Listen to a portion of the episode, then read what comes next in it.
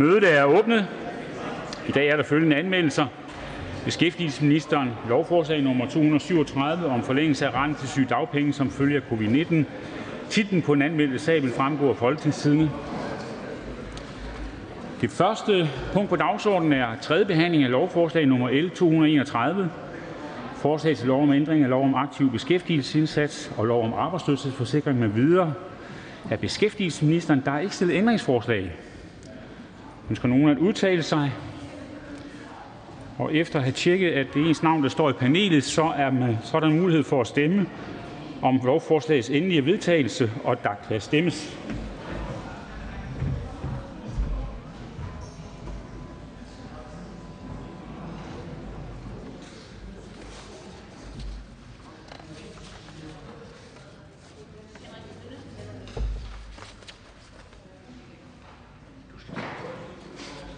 Afstemningen slutter.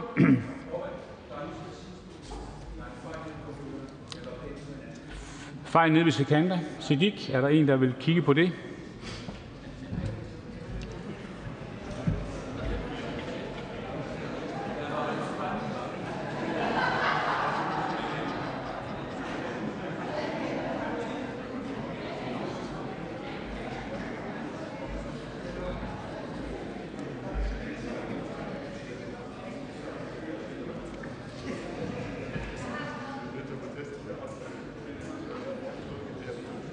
Er det i orden? Jeg kan ikke høre det.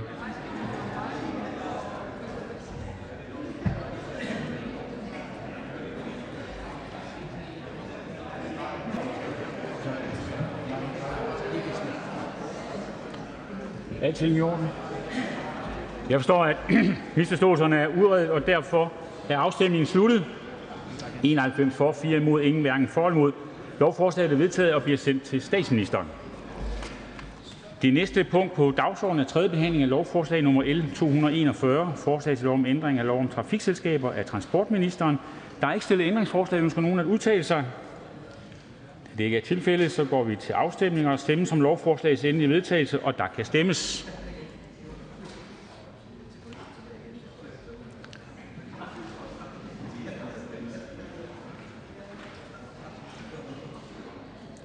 Afstemningen slutter. 96 for, ingen imod, ingen hverken for eller imod. Lovforslaget er vedtaget og bliver sendt til statsministeren. Det næste punkt på dagsordenen er: tredje behandling af lovforslag nummer L 216: Forslag til lov om ændring af færdselsloven. Af transportministeren har ikke stillet ændringsforslag. Skal nogen at udtale sig? Øh, da det ikke er tilfældet, så går vi til afstemning, og der stemmes om lovforslagets endelige vedtagelse, og der kan stemmes.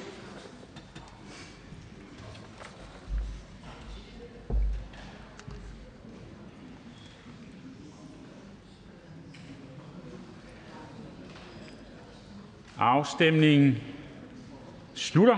73 for, 2 imod, 21 hverken for eller imod. Lovforslaget er vedtaget og bliver sendt til statsministeren. Det næste punkt på dagsordenen er: tredje behandling af lovforslag nummer L 220: Forslag til lov om anlæg af Lynetteholmen. Forhandlingen drejer sig i første omgang om de stillede ændringsforslag. Ønsker nogen at udtale sig?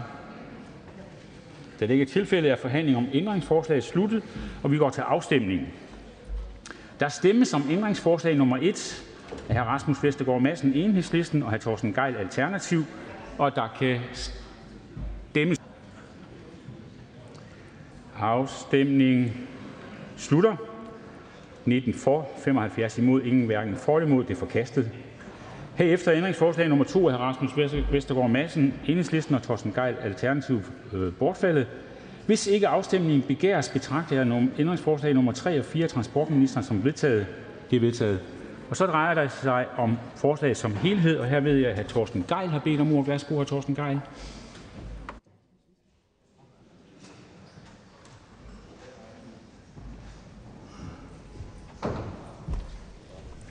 Tak, formand. Jeg er glad for, at det ikke er mig, der om lidt øh, trykker på den grønne knap til at trække Danmarks historiens største anlægsprojekt ned over hovedet på københavnerne og på Danmark. og på Sverige og på Østersølandene og på marsvinene og på sælerne og på fuglene og på fiskene. Hvorfor venter man dog ikke med at vedtage det her, indtil det er drøftet ordentligt med, med københavnerne, med danskerne? Altså hvis Lynetteholm-projektet er så godt, hvorfor tager man så ikke drøftelsen? Så skal det jo nok blive vedtaget. Vi har haft en proces, der synes lang, her på øh, Christiansborg. Vi har haft fem samråd, hvor Alternativet er med til at indkalde til de fire.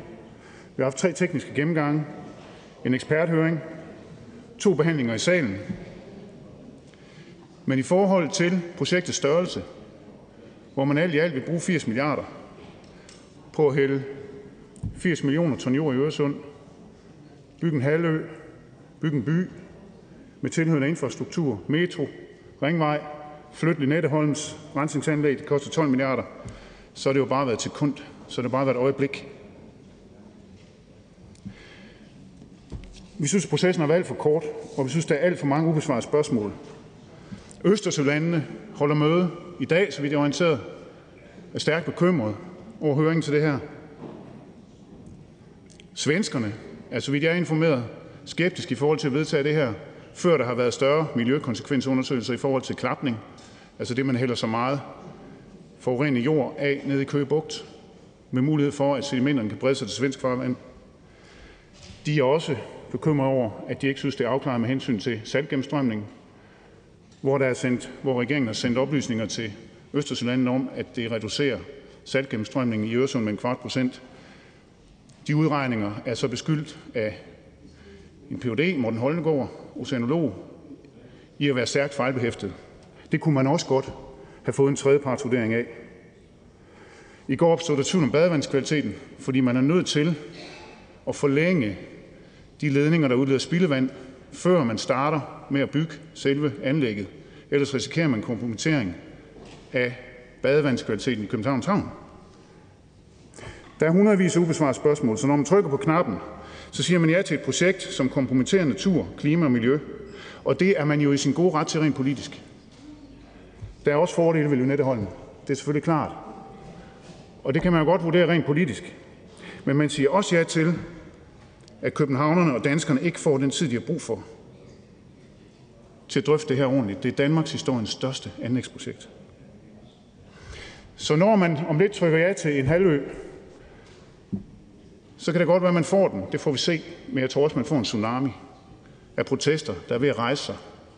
Fordi at det er almindeligt nu om dage, at man hører de mennesker, der bor i den by, når man laver projekter, der er så utrolig store og betyder så utrolig meget for de menneskers fremtid, der bor i den by. Tak, formand. Tak til hr. Torsten Geil. Der er en kort bemærkning til hr. Ole Birk Olsen. Ja, jeg bor jo modsat hr. Torsten Geil i København. Øh, jeg går op i Københavns fremtid som beboer i København, og jeg er tilhænger af projektet. Jeg vil gerne have, at øh, der også er boliger til mine børn, når de skal flytte hjemmefra. Og de problemer får vi, hvis vi ikke øh, skaber nye byområder i København. Det, jeg egentlig gerne vil vide, det er, fordi hr. Torsten Geil siger altid, at, at det er imod københavnernes ønske, det her. Øh, vi har jo heldigvis snart kommunalvalg. Så hvad er øh, forventningerne til Alternativets valgresultat? 20, 30, 40 procent? Øh, fordi øh, københavnerne virkelig ikke vil have Lynetteholmen, og Alternativet stiller sig til rådighed med det synspunkt. Hvor, hvor højt skal vi gå i tilslutningen til Alternativet, som følge af, at københavnerne gerne vil sende et signal om, at de ikke vil have Lynetteholmen? Jeg siger ikke, at københavnerne ikke vil have Lynetteholmen. Det har man, tror jeg ikke, man kan finde noget sted, jeg har sagt. Jeg har sagt, at københavnerne har ret til at vurdere og drøfte Danmarks historiens største anlægsprojekt, der skal anlægges i Øresund.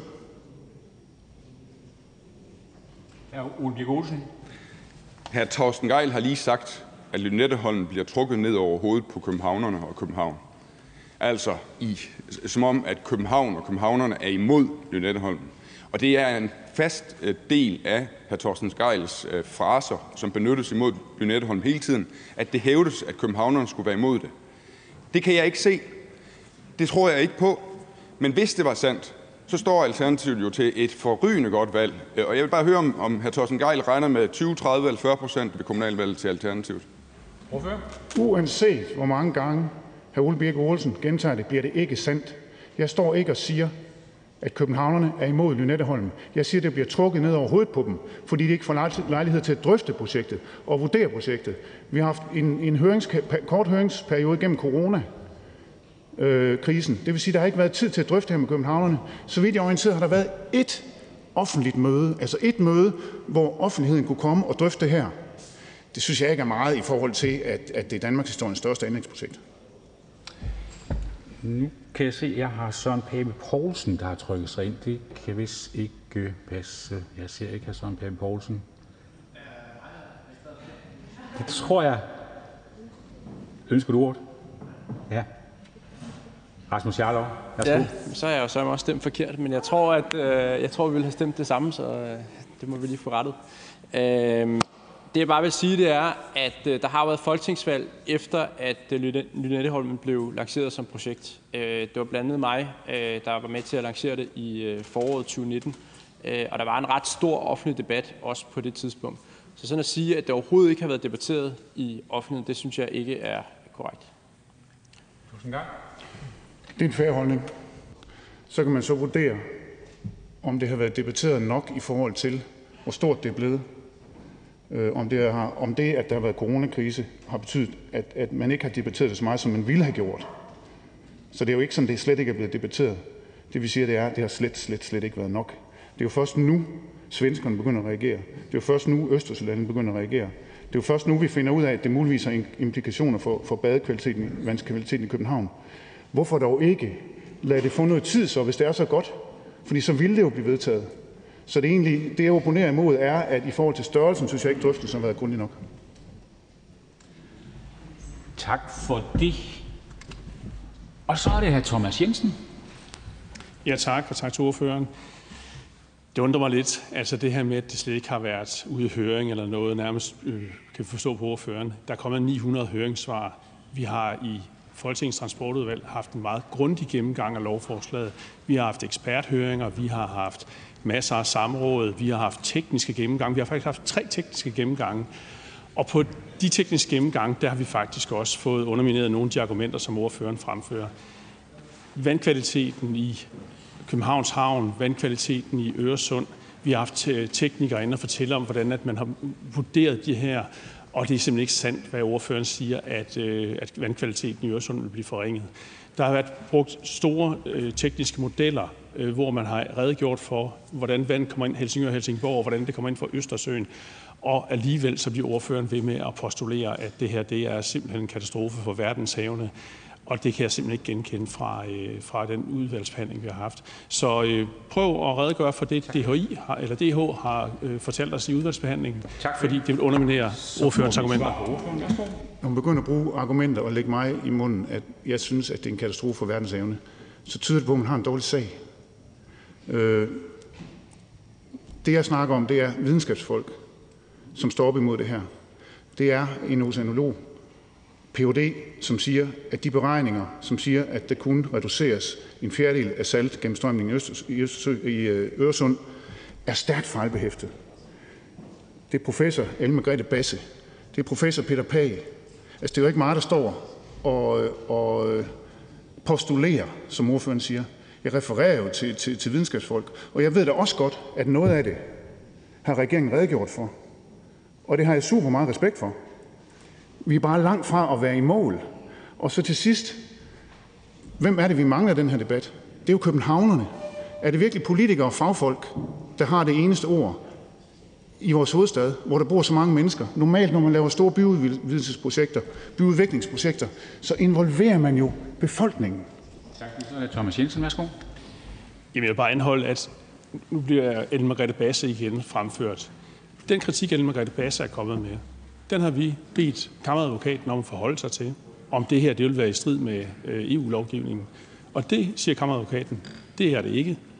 Vi har fået miljøvurderet det konkrete projekt, der handler om at stormflodssikre København og sikre, at der er et sted til deponi af overskudsjord for Københavnsområdet.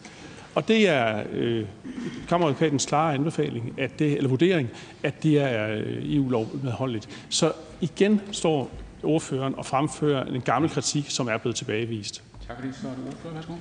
Ja, af kammeradvokaten. Men kammeradvokaten så er det, så er det juridiske.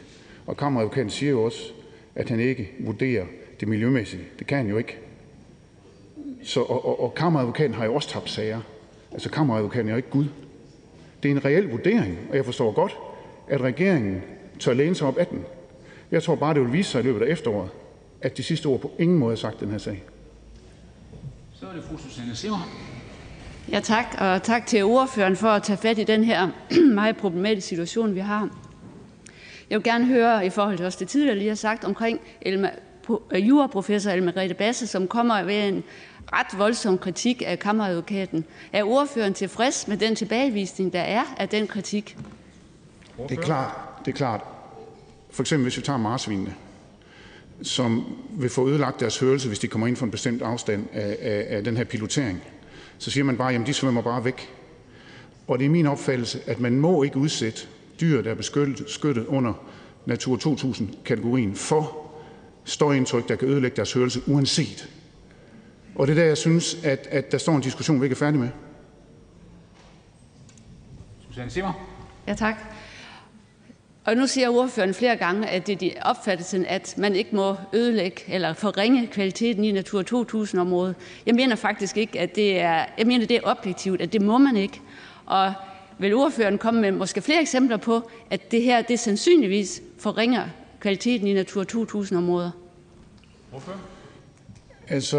Det opfattelsen, at man ikke må ødelægge eller forringe kvaliteten i Natur 2000-området. Jeg mener faktisk ikke, at det jeg mener, det objektivt, at det må man ikke. Og vil ordføreren komme med måske flere eksempler på, at det her det sandsynligvis forringer kvaliteten i Natur 2000-områder? Ordfører. Det som jeg, jeg opfatter Elma Grete Basse angriber, det er både øh, øh, implikationen i forhold til sedimenter på, på ålegræsbælter. Øh, der er mange, der har været fremme og været meget bekymret for torsken i Østersøen. Og så er der som sagt øh, høreskader, for eksempel hos marsvin. Vi siger tak til ordføreren. Der er ikke flere korte bemærkninger. Torsten, vi skal lige have gjort rent. Så er det Rasmus Vestergaard Madsen, Enhedslisten. Værsgo.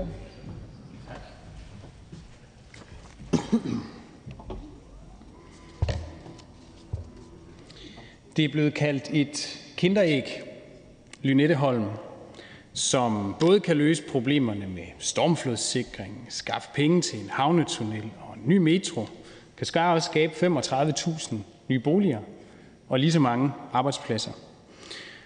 Men jeg synes mere og mere tyder på, at det ikke er et kinderæg, men et rådent æg bag en tynd skal. Og selvom der jo står i både principaftalen om Lynetteholm og i bemærkningerne til L 220, at halvøen skal bruges til byudvikling, ja, så fastholder transportministeren fortsat, at Lynetteholm blot er et jorddeponi. Men kære Folketing og alle, der lytter med derude, det er jo kejserens nye klæder. For der er jo ingen, absolut ingen i det her land, der tror på, at Lynetteholm blot skal være et jorddeponi midt i Københavns Havn. Det gør heller ikke en række af landets førende eksperter i miljøvurderinger, som jo i skarpe vendinger har kritiseret processen omkring L 220. Og de gør det sådan set stadig, og der kommer flere til. Så sent som i dag er også øh, professor i havmiljø Stig Margager øh, og professor Jakob Carstensen blevet tilføjet til listen over folk, der er dybt bekymrede. Men det blev blandt andet også sagt meget klart under eksperthøringen i Transportudvalget den 21. juni, hvor professor i miljøret Ellen Margrethe Basse udtalte, at processen omkring Lynetteholm er mangelfuld, da der i miljøvurderingen ikke er medtaget meget væsentlige aspekter af påvirkningen på habitatområder i Øresund. Og at det er professorens klare vurdering, at det er som om, at det, man er ved at vedtage, højst sandsynligt er ulovligt. Professor i miljøret Peter Pag udtalte til den samme eksperthøring, at den helt naturlige konsekvens, der er ved at bygge Lynetteholm, altså at rensningsanlægget Lynetten skal flyttes for omkring 15 milliarder kroner, ja, det er slet ikke en del af VVM-redegørelsen. Og det er, til citat, et klassisk eksempel på salami-metoden. De peger altså begge på, at, det er fuld, at det fulde miljømæssige konsekvenser ikke er ordentligt belyst øh, og er i strid med Danmarks EU-forpligtelser.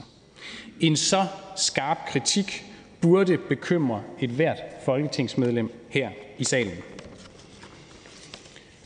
Transportministeren havde i går møde med den svenske miljøminister, og til trods for jo, at transportministeren gentagende gange har forsøgt at berolige vores svenske naboer, så må vi jo bare konstatere, at den svenske regering stadig ikke er betrykket i, at Lynetteholm ikke vil få fatale konsekvenser for havmiljøet i Øresund og saltvandsindstrømningen til Østersøen. Og den svenske miljøminister er i den forbindelse kommet med en ret klar besked til os i det danske folketing, at man fra den svenske regerings side opfordrer til, at Folketinget ikke vedtager L 220, før de fulde miljøkonsekvenser er fuldt belyst. Er det virkelig den måde, vi i Danmark mener, at man er gode naboer? At man overhører bekymringer, som kan få konsekvenser langt ud over landets grænser, og bare trumler en lov igennem, som øh, kan have konsekvenser sådan set jo både i Polen og i Finland og Estland og de andre lande. Hvorfor ikke gøre, som da man byggede Øresundsbroen og Storebæltsbroen? Dengang blev der nedsat et internationalt ekspertpanel, som skulle sikre, at der ikke skete en negativ påvirkning af saltvandsindstrømningen og det skrøbelige økosystem i Østersøen. Det har jeg gentagende gange opfordret transportministeren til, og jeg vil gerne gøre det igen i dag. Mens vi øh, nu også netop nu sidder her i salen, har man møde om Lynetteholm på højeste niveau i Helkom-samarbejdet. Helkom-samarbejdet er skabt for at udvikle et sundt havmiljø i Østersøen. Og der virker det altså også helt vanvittigt, at Folketinget nu er ved at stemme lov igennem, uden først at have hørt de andre landes bekymringer. Endnu et eksempel i rækken på, hvor forhastet jeg synes, den her proces er. Vi står i dag med et af Danmarks allerstørste anlægsprojekter gennem tiden, men vi står samtidig med en proces, som ikke afspejler vigtigheden af det enorme projekt. Vigtighed, ja ikke fordi det ikke er et nødvendigt, øh, fordi det er et nødvendigt og afgørende projekt. Nej, vigtighed, fordi vi taler om et projekt, som kan have enorme konsekvenser for naturen, miljøet og mennesker i både Danmark og vores nabolande. Konsekvenser, som der fortsat ikke er ordentligt redegjort for. Vi står med en proces, som er forceret og presset igennem, og som jeg jo kan forstå på transportministeren skyldes, at der er tale om klimasikring, som skal etableres, inden København bliver oversvømmet. Og med al respekt for det, fordi vi skal selvfølgelig klimasikre vores hovedstad, så betyder et halvt år mere nok ikke så meget, hvis vi kan sørge for at få en ordentlig proces med grundige undersøgelser og en reel demokratisk inddragelse, hvor københavnerne og vores nabolande kan blive hørt. Denne forserede proces er efter vores opfattelse i enhedslisten et klokkeklart udtryk for en dårlig demokratisk tilgang til lovbehandling. Hvilket jo så også understreges af, at klageadgangen med det her lovforslag fratages netop de borgere og organisationer, som ikke mener, det er foregået på en ordentlig måde. Derudover vil jeg tilføje, at enhedslisten har stillet et øh, ændringsforslag efter ønske fra sejlerne ude på Margretheholm, som skulle sikre en bedre løsning for sejlads ind og ud af, øh, af Lynetteløbet. Løsningen, som der jo ellers oprindeligt er foreslået i lovforslaget, er en klapbro, som vil betyde meget begrænsede muligheder for sejlerne. Og derfor har vi i stedet peget på en akvæduktløsning, som vil give en både bedre trafikafvikling for bilerne og bådene. Med de ord stemmer enhedslisten nej til det her lovforslag, og vi mener fortsat, at den her proces har været alt for forhastet.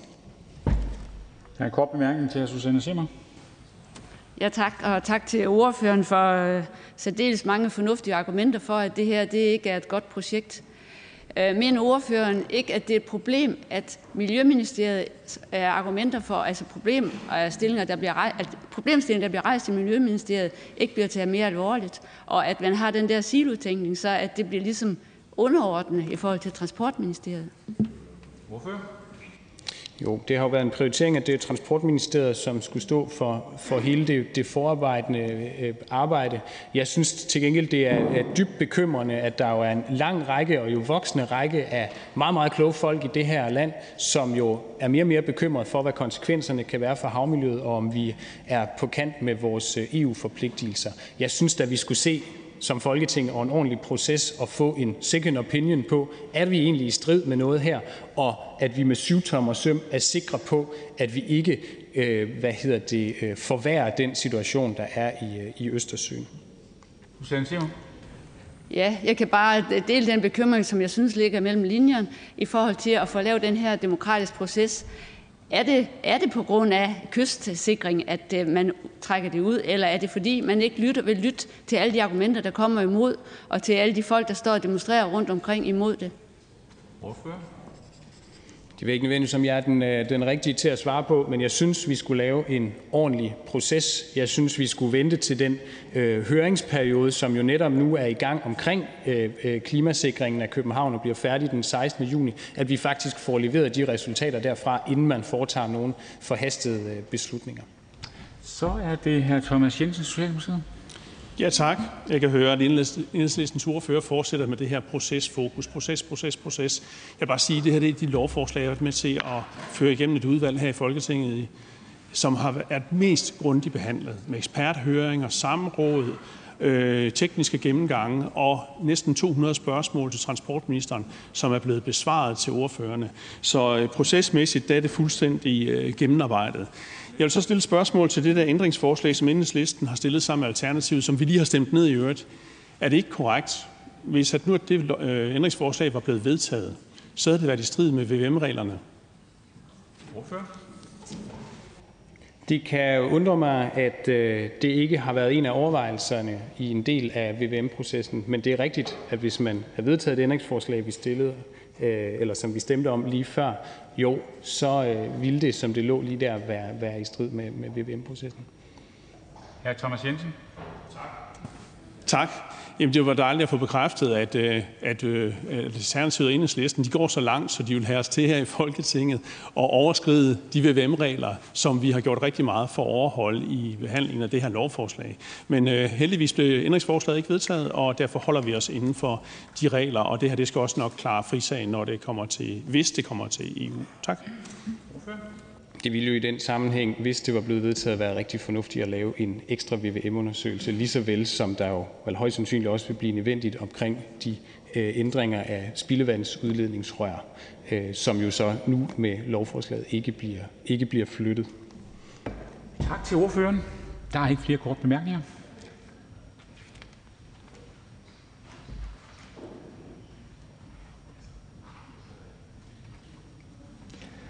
Jeg skal høre, om der er flere, der ønsker ordet. Da det ikke er tilfældet, så går vi til afstemning. Og der stemmes om lovforslagets endelige vedtagelse, og der kan stemmes.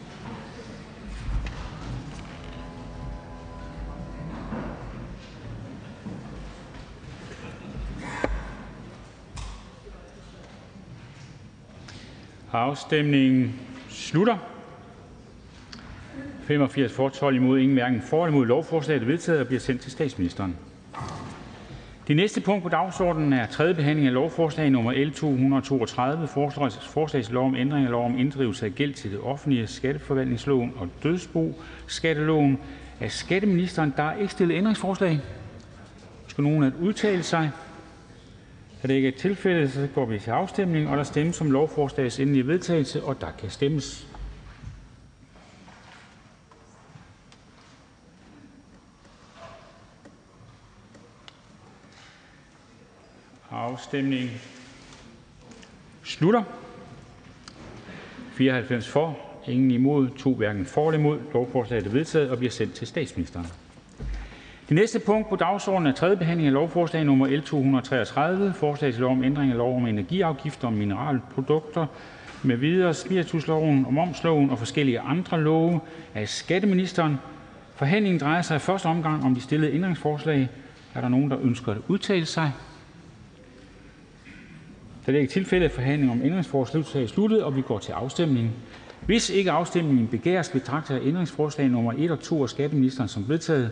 Det er vedtaget. Forhandlingen drejer sig herefter om lovforslaget som helhed. Er der nogen, der ønsker at udtale sig? Er det ikke tilfældet, så går vi til afstemning, og der stemmes om lovforslagets endelige vedtagelse, og der kan stemmes.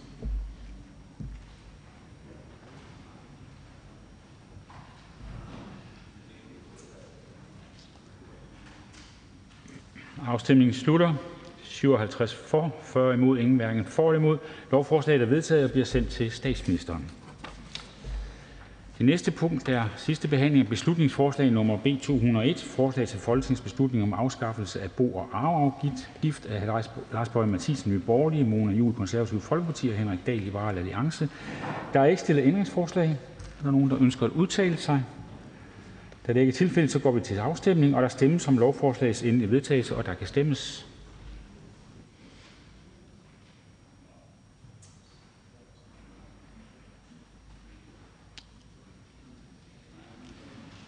Afstemningen slutter. 11 for, 63 imod, 23 hverken for eller imod. Forslag til folketingsbeslutning er forkastet. Det næste punkt på dagsordenen er sidste behandling af beslutningsforslag nummer B 215, forslag til folketingsbeslutning om afskaffelse af skat på arbejdstelefoner og arbejdsgiverbetalt internet af Merete Scheelsbeck, Konservative Folkeparti. Der er ikke stillet ændringsforslag. Ønsker nogen at udtale sig? Da det ikke er tilfældet, så går vi til afstemning, og der stemmes om forslagets endelige vedtagelse, og der kan stemmes. Afstemningen slutter. 12 for, 76 imod, 9 hverken for eller imod. Forslag til folketingsbeslutning er forkastet. Det næste punkt på dagsordenen er sidste behandling af beslutningsforslag nummer B 216, forslag til folketingsbeslutning om at sænke selskabsskatten af Merete Scheelsbeck, Konservative Folkeparti. Der er ikke stillet ændringsforslag. Ønsker nogen at udtale sig? Da det ikke er tilfældet, så går vi til afstemning, og der stemmes om lovforslagets endelige vedtagelse, og der kan stemmes.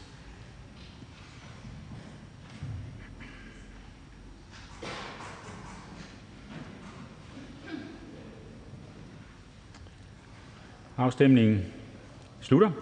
11 for, 83 imod, 1 hverken for eller imod. Forslag til folketingsbeslutning er forkastet. Det næste punkt på dagsordenen er sidste behandling af beslutningsforslag nummer B 217, Forslag til folketingsbeslutning om at hæve topskattegrænsen og øge beskæftigelsesfradraget af Merete Scheelsbeck Konservative Folkeparti. Der er ikke stillet ændringsforslag. Ønsker nogen at udtale sig?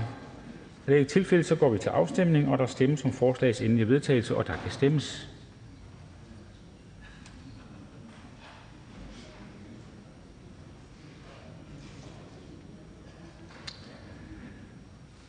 Afstemningen slutter. 11 for, 84 imod, 1 hverken for eller imod. Forslag til folketingsbeslutning er forkastet. Det næste punkt på dagsordenen er: sidste behandling af beslutningsforslag nummer B 255: Forslag til folketingsbeslutning om indførelse af midlertidigt fradrag for køb af lektiehjælp. Af Marlene Ambo-Rasmussen (Venstre). Der er ikke stillet ændringsforslag. Ønsker nogen at udtale sig? Da det ikke er tilfældet, så går vi til afstemning. Og Der stemmes om forslagets endelige vedtagelse, og der kan stemmes.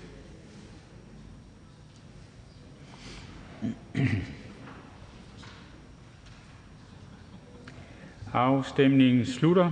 33 for, 62 imod, ingen hverken for eller imod. Forslag til folketingsbeslutning er forkastet. Næste punkt på dagsordenen er sidste behandling af beslutningsforslag nummer 293, forslag til folketingsbeslutning om at ophæve tjenestemandsreformen for 1969 og skabe ligestilling i lønforhold mellem offentlige faggrupper. Det er et borgerforslag af hr. Leif Lahn Jensen, Peter Skaarup, Karsten Hønge, Andreas Steenberg, Peder Hvelplund, Mai Mercado, Peter Seier Christensen, Ole Birk Olesen, Torsten Gejl, Aaja Chemnitz Larsen og Susanne Zimmer. Der er ikke stillet ændringsforslag. Ønsker nogen at udtale sig? Og det forstår jeg fru Pernille Skipper. Enhedslisten, værsgo.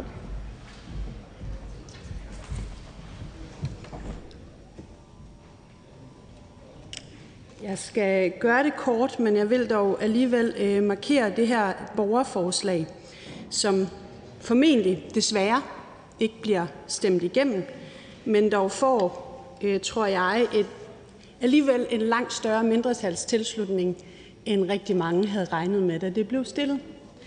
Jeg tror også, hvis uden at tale på vegne af hele Folketinget, at der var en del folketingsmedlemmer, som måske ikke helt vidste, hvad tjenestemandsreformen var, da det her borgerforslag på en uge fik over 65.000 øh, underskrifter bag sig.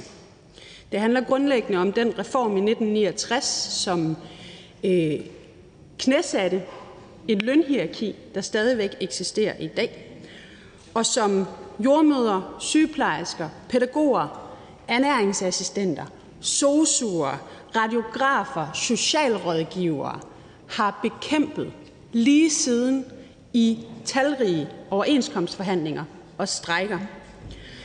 Det er en forældet reform fra 1969, som fastholder et forældet kvindesyn og et forældet lønhierarki og en forældet opfattelse af, hvordan vi værdisætter arbejde i det her samfund.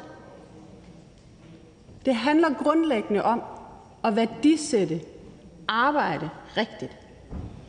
Og reformen fra 1969 betyder, at rigtig mange af de kvindedominerede fag, som vi lige har set holde en vis lægemsdel op på hele det danske samfund igennem coronakrisen, ikke svarer til deres uddannelseslængde og til deres ansvar, når man sammenligner dem med lignende fag, som er mandedomineret.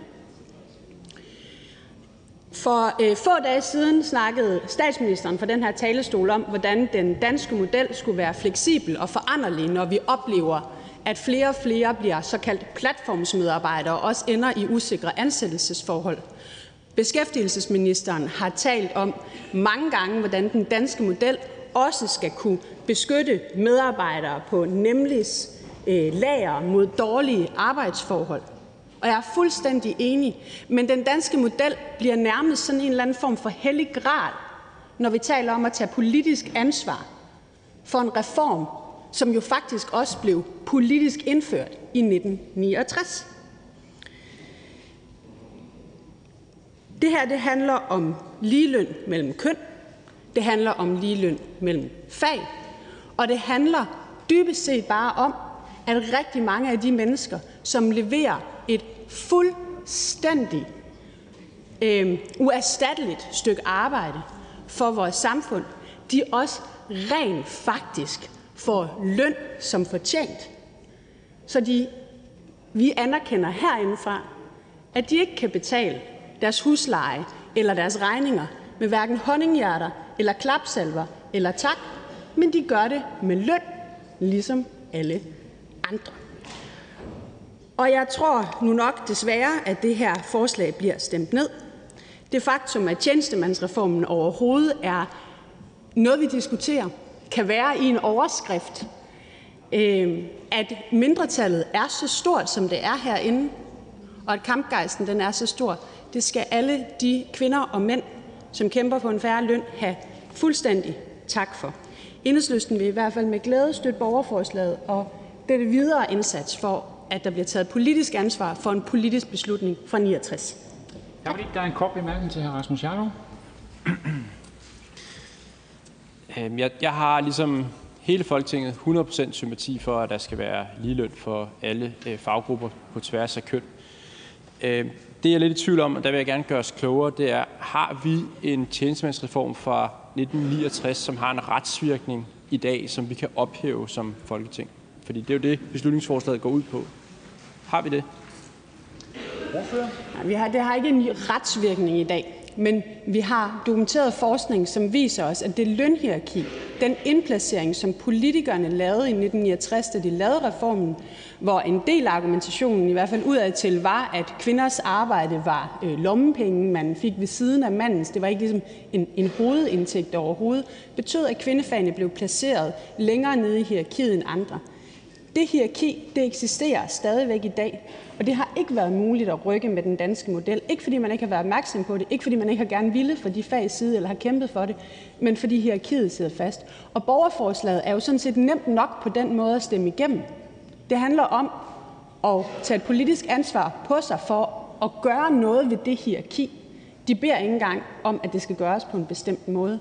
Men nej, en egentlig retsvirkning af det her beslutningsforslag vil der jo ikke være. Nej, det gør det kun nemmere at stemme for, hr. Rasmus Jarlov.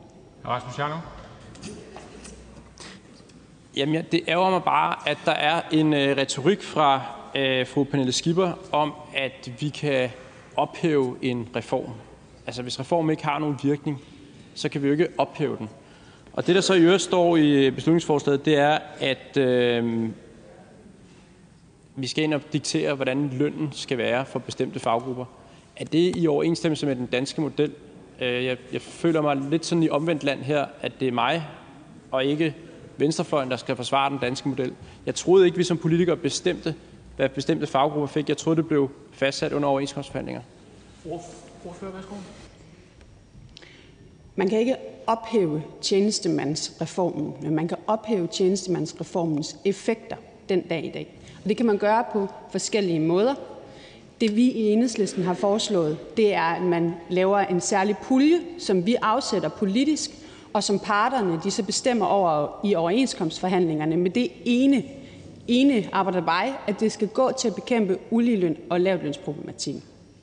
Det vil man sagtens kunne gøre inden for den danske model, og derfor er det lidt søgt, at man igen prøver at gemme sig bag den danske model. Vi siger tak til ordføreren. Der er ikke flere korte bemærkninger.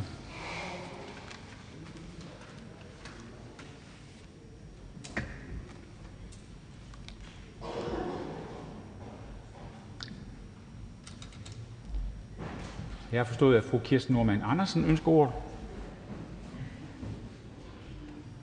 SF. Tak for ordet. Når vi om lidt skal stemme om det her forslag, så stemmer SF også for borgerforslaget. Nok er nemlig nok. Uligeløn til kvindefag i den offentlige sektor er et politisk skabt problem, og derfor så skal det også løses politisk. Det sagde vi i 2008, hvor jeg selv var på gaden i en, med budskabet i en seks uger lang strække, hvor både sundhedspersonale og pædagogisk personale var på barrikaderne. Og jeg er super glad for, at jeg får lejlighed til også at sige det her fra Folketingets talerstol, hvor vi rent faktisk har mulighed for at løse problemet. Dengang og siden er der gjort ufattelig mange forsøg på omfordeling i overenskomstforhandlingerne.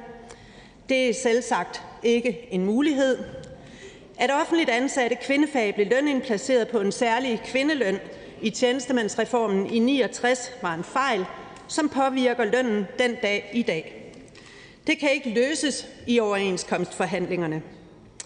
Tak til jer, som tirsdag efter tirsdag Øh, er kommet og har forsøgt at skabe lydhørhed for en løsning, en politisk løsning af et ulige, øh, ulige lønproblem.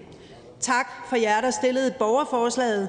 I har sat ligeløn på dagsordenen her i Folketingssalen, hvor det hører hjemme. Uanset udfaldet af afstemningen i dag, så vil jeg gerne sige, at I har sat et enormt aftryk, et kæmpe aftryk og vi slipper ikke for at tale ligeløn i Folketingssalen fremadrettet. Vi slipper ikke for politisk at tage stilling til et ulige, ulige lønproblem, som er skabt af en tjenestemandsreform tilbage i, to, i 1969. Kampen er ikke slut. Nok er nemlig nok, og jeg glæder mig til, at SF stemmer for forslaget. Tak for ordet. Tak for det. Ingen korte bemærkninger. Og jeg skal høre, om der er flere, der ønsker ordet. Da det ikke er tilfældet, så kan vi og fru Kirsten Normann Andersen er nået ned. Gå til afstemning. Og der stemmes som lovforslagets endelige vedtagelse, eller beslutningsforslagets endelige vedtagelse, og der kan stemmes.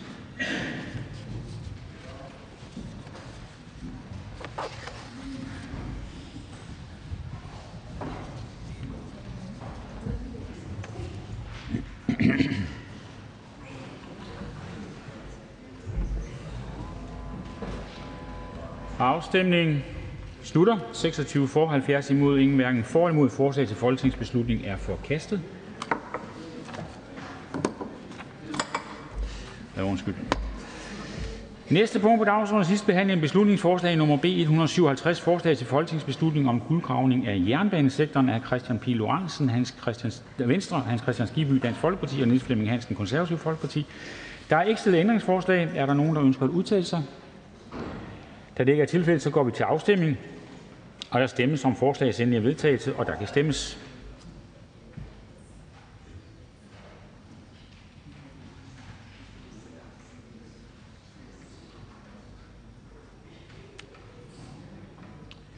Afstemning slutter. 39 for, 57 imod, ingen hverken for eller imod. Forslag til folketingsbeslutning er forkastet. Det næste punkt på dagsordenen er sidste behandling af beslutningsforslag nummer B 158, forslag til folketingsbeslutning om færgebetjening af Bornholm af Hans Kristian Skibby, Dansk Folkeparti. Der er ikke stillet ændringsforslag. Ønsker nogen at udtale sig? Da det ikke er tilfældet, så går vi til afstemning, og der stemmes om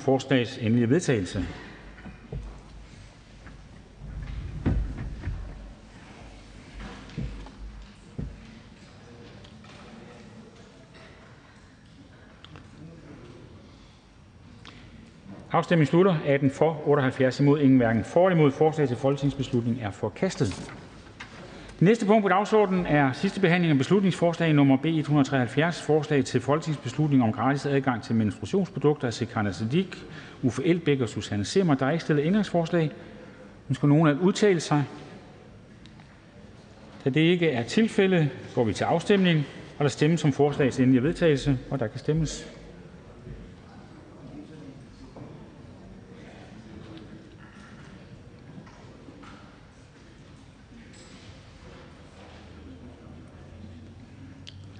Afstemningen slutter. 3 for, 87 imod, 7 hverken for eller imod. Forslag til folketingsbeslutning er forkastet.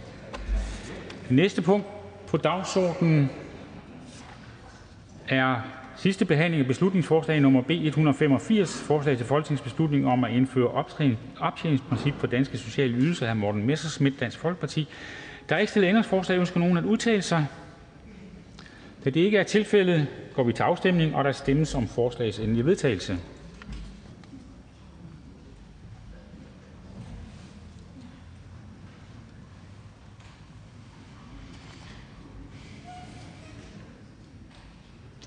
Afstemningen slutter.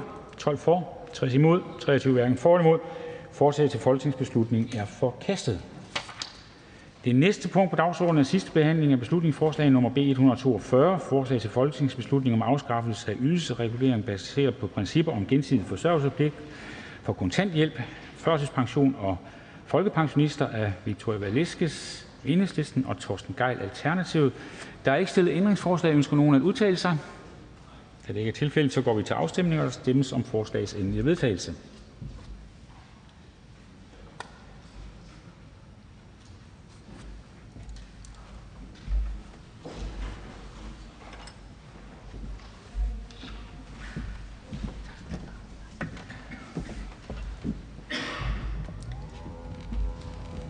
Afstemningen afsluttes.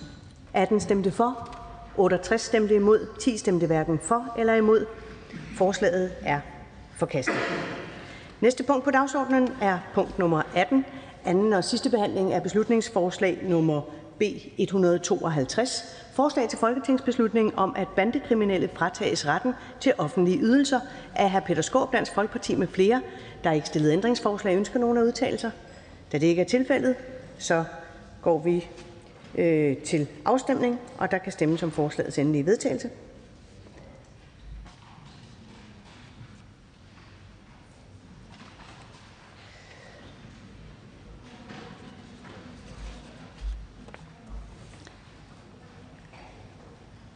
Afstemningen afsluttes. 11 stemte for, 84 imod, ingen stemte hverken for eller imod. Forslaget til folketingsbeslutning er forkastet. Næste punkt på dagsordenen er punkt nummer 19. Det er anden og sidste behandling af beslutningsforslag nummer B 206. Forslag til folketingsbeslutning om et coronatillæg til dagpengemodtagere af fru Jette Gottlieb Enhedslisten med flere.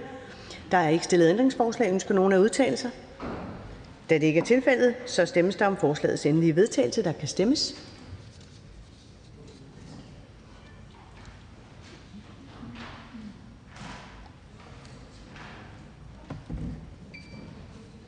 Afstemningen afsluttes. 18 stemte for, 78 stemte imod, ingen stemte hverken for eller imod. Forslaget til folketingsbeslutning er forkastet. Næste punkt på dagsordenen er punkt nummer 20, anden og sidste behandling af beslutningsforslag nummer B 207, forslag til folketingsbeslutning om at stoppe udhulingen af dagpengenes værdi af fru Jette Gottlieb Enhedslisten med flere. Der er ikke stillet ændringsforslag. Ønsker nogen at udtale sig? Da det ikke er tilfældet, så går vi til afstemning, og der stemmes om forslagets endelige vedtagelse. Der kan stemmes.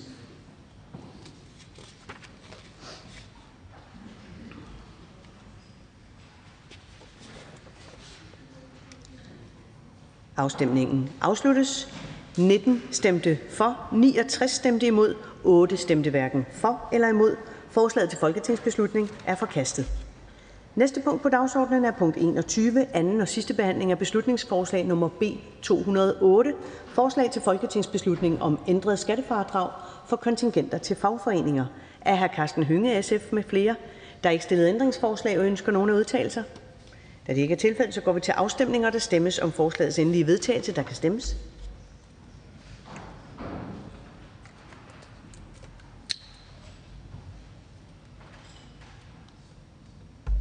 Afstemningen afsluttes. 17 stemte for, 79 imod, ingen stemte hverken for eller imod. Forslaget til folketingsbeslutning er forkastet. Næste punkt på dagsordenen er punkt 23, anden og sidste behandling af beslutningsforslag nr. B 223. Den hedder,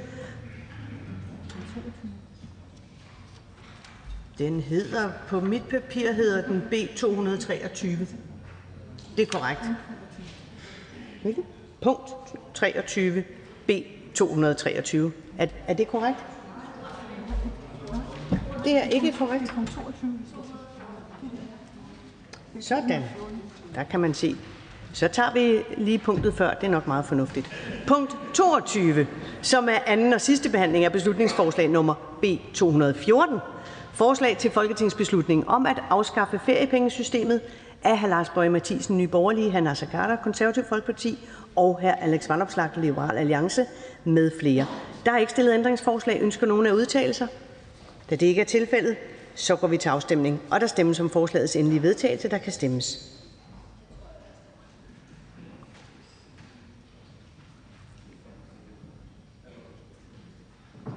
Afstemningen afsluttes. 11 stemte for, 84 imod, 1 stemte hverken for eller imod. Forslaget til folketingsbeslutning er forkastet. Så er vi nået til punkt 23. Det er anden og sidste behandling af beslutningsforslag nummer B 223. Forslag til folketingsbeslutning om afskaffelse af modregningen af arbejdsindkomst i folkepensionen af hr. Marcus Knuth, Konservativ Folkeparti med flere. Der er så går vi til afstemning. og Der stemmes om forslagets endelige vedtagelse. Der kan stemmes.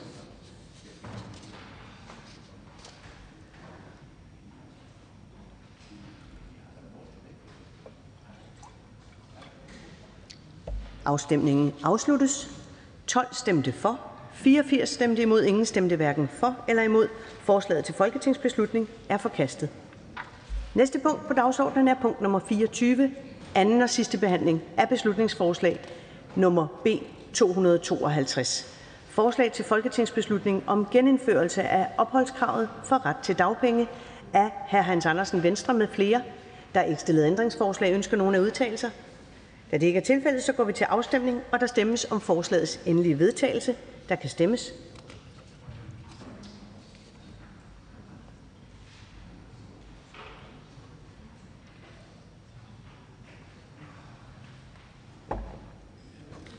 Afstemningen afsluttes. 42 stemte for, 53 imod, ingen stemte hverken for eller imod. Forslaget til folketingsbeslutning er forkastet. Næste punkt på dagsordenen er punkt nummer 25, anden og sidste behandling af beslutningsforslag nummer B 240. Forslag til folketingsbeslutning om ændring af bekendtgørelse om bade- og bådebroer af fru Birgitte Bergman, Konservativ Folkeparti, hr. Jakob Jensen, Venstre og hr. René Christensen, Dansk Folkeparti med flere. Der er ikke stillet ændringsforslag. Ønsker nogen at udtale sig? Da det ikke er tilfældet, så går vi til afstemning. og Der stemmes om forslagets endelige vedtagelse. Der kan stemmes.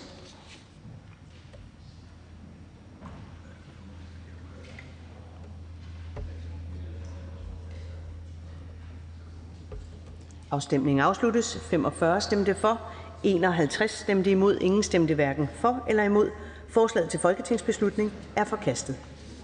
Næste punkt på dagsordenen er punkt 26, anden og sidste behandling af beslutningsforslag nummer B 150. Forslag til folketingsbeslutning om at kriminalisere religiøse fatwaer, der opfordrer til strafbare forhold af hr. Peter Skaarup, Dansk Folkeparti med flere. Der er ikke stillet ændringsforslag. Ønsker nogen at udtale sig? Da det ikke er tilfældet, så går vi til afstemning. og Der stemmes om forslagets endelige vedtagelse. Der kan stemmes.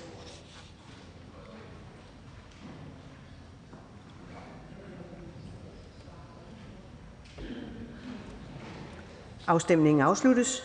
12 stemte for, 84 imod, ingen stemte hverken for eller imod. Forslaget til folketingsbeslutning er forkastet.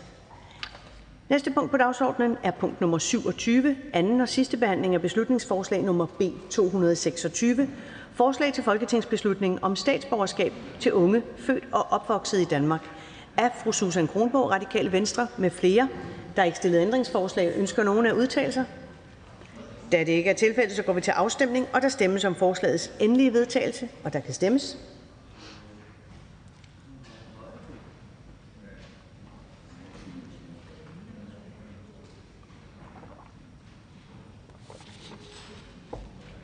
Afstemningen afsluttes. 26 stemte for, 69 imod, ingen stemte hverken for eller imod. Forslaget til folketingsbeslutning er forkastet. Næste punkt på dagsordenen er punkt 28, anden og sidste behandling af beslutningsforslag nummer B 51, forslag til folketingsbeslutning om styrkelse af ytringsfriheden ved ophævelse af straffelovens paragraf 266b af hr. Lars Boje Mathiesen, Nye Borgerlige med flere. Der er ikke stillet ændringsforslag. Ønsker nogen at udtale sig? Da det ikke er tilfældet, så går vi til afstemning, og der stemmes om forslagets endelige vedtagelse. Der kan stemmes.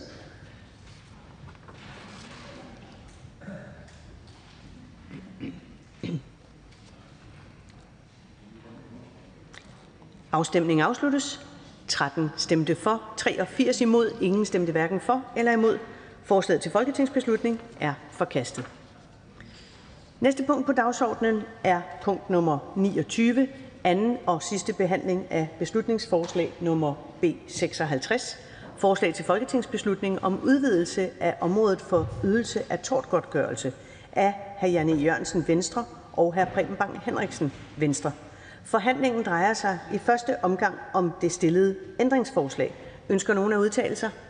Det gør hr. hr. Jeppe Bruus. Det, det er den korrekte rækkefølge. Velkommen til. Vi har altid stoledans, øh, Hanne Jørgensen og jeg. Vi elsker at debattere med hinanden her i Folketingssalen, øh, som nogen formentlig har bemærket. Den her gang øh, ville vi så at være enige, Øh, fordi øh, Venstre har stillet et rigtig godt beslutningsforslag om at udvide øh, mulighederne for tortgodtgørelse. Og de har også i det her rigtig gode forslag pålagt regeringen, at vi skal fremlægge et lovforslag inden året er omme. Vi vil sådan set rigtig gerne støtte det her. Vi har lidt tidspresset i forhold til at nå det inden året er omme, og vi vil faktisk gerne bygge videre på det her gode forslag fra Venstre, så endnu flere får glæde af at udvide rammerne for tortgodtgørelse. Øh, så har det jo gået stærkt her, øh, og øh, det vil sige, at forslaget blev lagt frem til afstemning i den eksisterende form, og derfor så har Hanne Jørgensen, her Janne Jørgensen og jeg så i fællesskab begået et ændringsforslag, vi nu skal stemme om, som altså tager højde for det, jeg lige har været inde på. Så det håber jeg, at Folketingets partier vil støtte. Og så modsat det, vi tilkendegav i betænkningen, så vil vi selvfølgelig også støtte det endelige forslag. Tak for ordet. Tak til ordføreren. Der er ikke nogen korte bemærkninger til ordføreren. Og så kan jeg se, at hr. Janne Jørgensen fra Venstre også ønsker at udtale sig øh, i forhold til det stillede ændringsforslag. Velkommen. Tak. Øh, de fleste, der har forsøgt sig med at øh, fremsætte et beslutningsforslag, øh, kan sikkert kende frustrationen over at se, at når det så kommer til behandling i Folketingssalen, så sidder man og følger med spænding knapperne på øh, skærmen, og det ender øh, stort set altid med, at der er lidt flere af de røde end af de grønne. Det er ikke øh, hverdagskost, at et beslutningsforslag vedtages i Folketingssalen, men det gør vi her i dag, og det er rigtig, rigtig dejligt. Jeg vil godt takke regeringen for at have været lydhører over for det beslutningsforslag, som er fremsat af Preben Bang Henriksen og mig på vegne af Venstre, som jo meget kort fortalt, hvis der skulle være en enkelt eller to af jer, der ikke har været dybt nede og, Øh, og læse det her under den dom, som øh, vi refererer til øh, i, i beslutningsforslaget, så går det kort fortalt ud på, at Se og Hør-sagen jo øh, fik en, øh, en udløber i og med, at øh, jeg ved ikke, om det er Se og Hør, der er i gang med at, at hacke sig ind. Men, men Se og Hør-sagen øh, fik jo den udløber, at øh, der blev øh, idømt nogle øh, ret øh, voldsomme øh, bøder til øh, aller Øh, Øh, den daværende chefredaktør Henrik Fortrup blev idømt øh, fængselsstraf. Det gjorde øh, kilden fra Nets også, som havde medvirket til, at det her kunne finde sted. Og de mennesker, der så havde fået overvåget deres konti og kunne vide, at der havde altså siddet nysgerrige journalister på Se og Hør og fulgt med i, hvad havde den ene nu brugt penge på, hvad havde den anden nu brugt penge på, var der noget, noget her, som kunne være en interessant historie. De tænker, okay, vi er blevet krænket, vi må da have krav på noget erstatning. Det havde de ikke. Højesteret nåede frem til, at jamen, sådan var det, og det eneste, de fik ud af det, det var en forholdsvis stor øh, advokatregning. Advokaten vil være uenig. Han vil mene, det var en meget rimelig regning, men sådan er det. Øhm, er det rimeligt? Ja, det synes vi ikke, det var, og derfor har vi fremsat det her beslutningsforslag, som gør, at det fremover altså skal være lettere at få øh, erstatning, hvis man har været udsat for noget, som også ikke nødvendigvis er noget til, øh, til øh, se og høre spalter. Fordi som den ene, det var vores tidligere kollega hr. Morten Helveg Petersen øh, havde oplevet, så øh, øh, øh måtte han simpelthen se i øjnene, at hans liv var så kedeligt, at øh, rigtig mange af de øh, oplysninger, der fremkom, det var ikke noget, som man gad at skrive om, men som Morten Helveg Petersens advokat procederede på, hvis han havde besøgt SM-klubben Den Glade Dansebjørn, så kunne det da godt være, at de havde kastet en historie eller to af sig. Man skal ikke finde sig i, at der er nogen, der sidder og overvåger ens øh, privatliv. Det skal man heller ikke, selvom man øh, måtte være en kendt person, og det er det, vi nu øh, gør op med. Hvis det sker fremover, så kan man få en, en erstatning, så er domstolen forpligtet til at udmåle en erstatning, og det er vi rigtig, rigtig glade for, og vi er rigtig glade for, at det er noget, der kan ske, hvis nok nærmest helt i enighed. Så tak for ordet, og tak for opbakningen. Tak til Venstres ordfører. Der er heller ikke ønske om kort bemærkninger, men altid et ønske om lige at gør klar til, der måtte komme andre på talerstolen. Er der flere, der ønsker ordet til forhandlingen om ændringsforslagene? Det er der ikke. Så er øh, forhandlingen om ændringsforslagene sluttet, og vi går til afstemning. Og der stemmes om ændringsforslag nummer 1 af hr. Jeppe Bruus, Socialdemokratiet, og hr. Jan E. Jørgensen, Venstre. Der kan stemmes.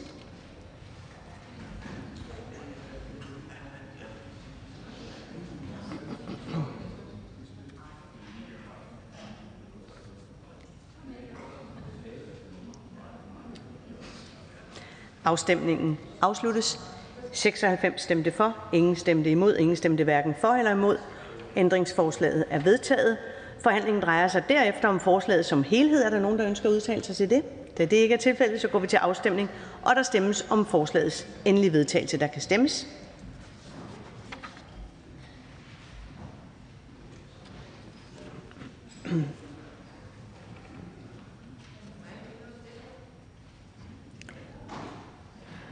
Afstemningen afsluttes. 89 stemte for, 5 stemte imod, ingen stemte hverken for eller imod. Forslaget til folketingsbeslutning er vedtaget og vil nu blive sendt til justitsministeren. Næste punkt på dagsordenen er punkt nummer 30. Det er anden og sidste behandling af beslutningsforslag nummer B 168. Forslag til folketingsbeslutning om ophævelse af offentlighedslovens ministerbetjeningsregel. Af fru Pernille Vermund, Nye Borgerlige med flere. Der er ikke stillet ændringsforslag. Ønsker nogen at udtale sig? Da det ikke er tilfældet, så går vi til afstemning, og der stemmes om forslagets endelige vedtagelse. Der kan stemmes. Afstemningen afsluttes. 38 stemte for, 58 imod, ingen hverken for eller imod. Forslaget til folketingsbeslutning er forkastet. Næste punkt på dagsordenen er punkt 31, anden og sidste behandling af beslutningsforslag nummer B 194. Forslag til folketingsbeslutning om genindførelse af blasfemiparagrafen af hr. Sikander Siddiq uden for grupperne. Der er ikke stillet ændringsforslag. Ønsker nogen at udtale sig? Da det ikke er tilfældet, så går vi til afstemning, og der stemmes om forslagets endelige vedtagelse. Der kan stemmes.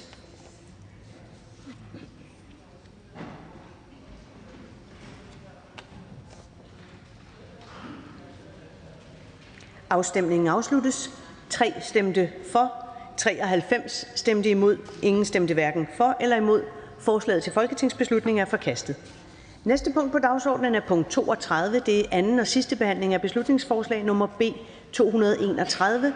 Forslag til folketingsbeslutning om at kriminalisere brug af andres billeder og identitet uden samtykke. Af hr. Peter Skaarup, Dansk Folkeparti med flere. Der er ikke stillet ændringsforslag. Ønsker nogen at udtale sig?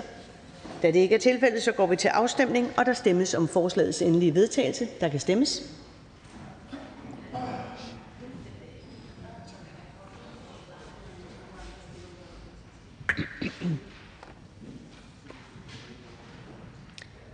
Afstemningen afsluttes. 42 stemte for, 52 stemte imod, 1 stemte hverken for eller imod. Forslaget til folketingsbeslutning er forkastet. Næste punkt på dagsordenen er punkt 33, anden og sidste behandling af beslutningsforslag nummer B 246. Forslag til folketingsbeslutning om, at bandemedlemmers overtrædelse af opholdsforbud skal udløse fængselsstraf. Af hr. Peter Skaarup, Dansk Folkeparti med flere. Der er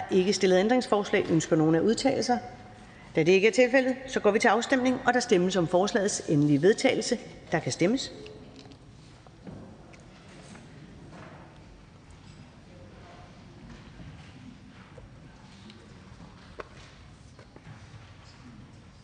Afstemningen afsluttes. 39 stemte for, 55 stemte imod, ingen og 1 stemte hverken for eller imod. Forslaget til folketingsbeslutning er forkastet.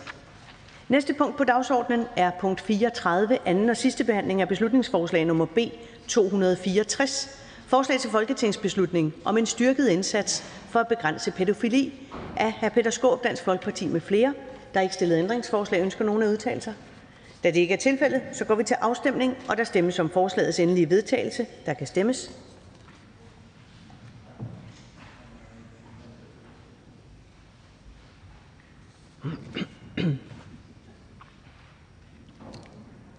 Afstemningen afsluttes. 18 stemte for, 78 imod, ingen stemte hverken for eller imod. Forslaget til folketingsbeslutning er forkastet. Næste punkt på dagsordenen er punkt 35, anden og sidste behandling af beslutningsforslag nummer B 274. Forslag til folketingsbeslutning om, at indsattes kriminalitet under anbringelse i Kriminalforsorgens institutioner altid skal udløse en ny dom, som skal afsones i direkte forlængelse af den dom, den indsatte allerede afsoner eller skal afsone. Af hr. Peter Skaarup, Dansk Folkeparti med flere. Der er ikke stillet ændringsforslag. Ønsker nogen at udtale sig? Da det ikke er tilfældet, så går vi til afstemning, og der stemmes om forslagets endelige vedtagelse. Der kan stemmes.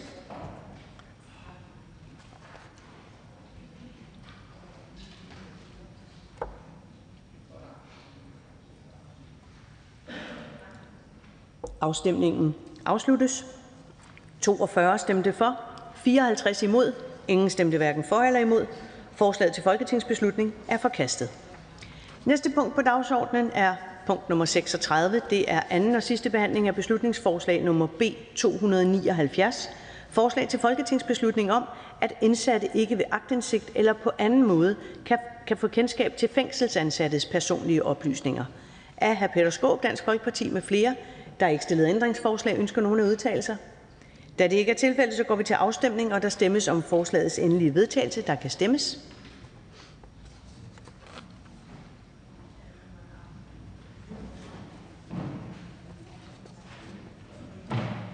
Afstemningen afsluttes. 44 stemte for, 51 imod, ingen stemte hverken for eller imod. Forslaget til folketingsbeslutning er forkastet. Det sidste punkt på dagsordenen er punkt nummer 37, anden og sidste behandling af beslutningsforslag nummer B 281. Forslag til folketingsbeslutning om at ændre løsladelsespraksis ved forbrydelser med alvorlige konsekvenser for det danske samfund. Af hr. Preben Bang Henriksen Venstre og hr. Carsten Lauritsen Venstre. Der er ikke stillet ændringsforslag. Ønsker nogen at udtale sig? Da det ikke er tilfældet, så går vi til afstemning, og der stemmes om forslagets endelige vedtagelse. Der kan stemmes.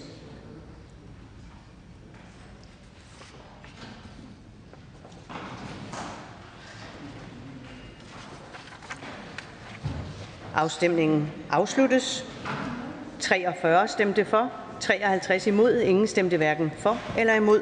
Forslaget til folketingsbeslutning er forkastet. Og så er der ikke mere at foretage i dette møde. Folketingets næste møde det afholdes fredag den 11. juni 2021 kl. 10, hvor der vil være fremsættelse af lovforslag, der skal førstebehandles tirsdag den 15. juni 2021. Kan jeg få lidt ro i salen? Jeg vil lige henvise til den dagsorden, der vil fremgå af Folketingets hjemmeside. Og så vil jeg ønske alle medlemmer en god grundlovsdag i morgen. Mødet er hævet.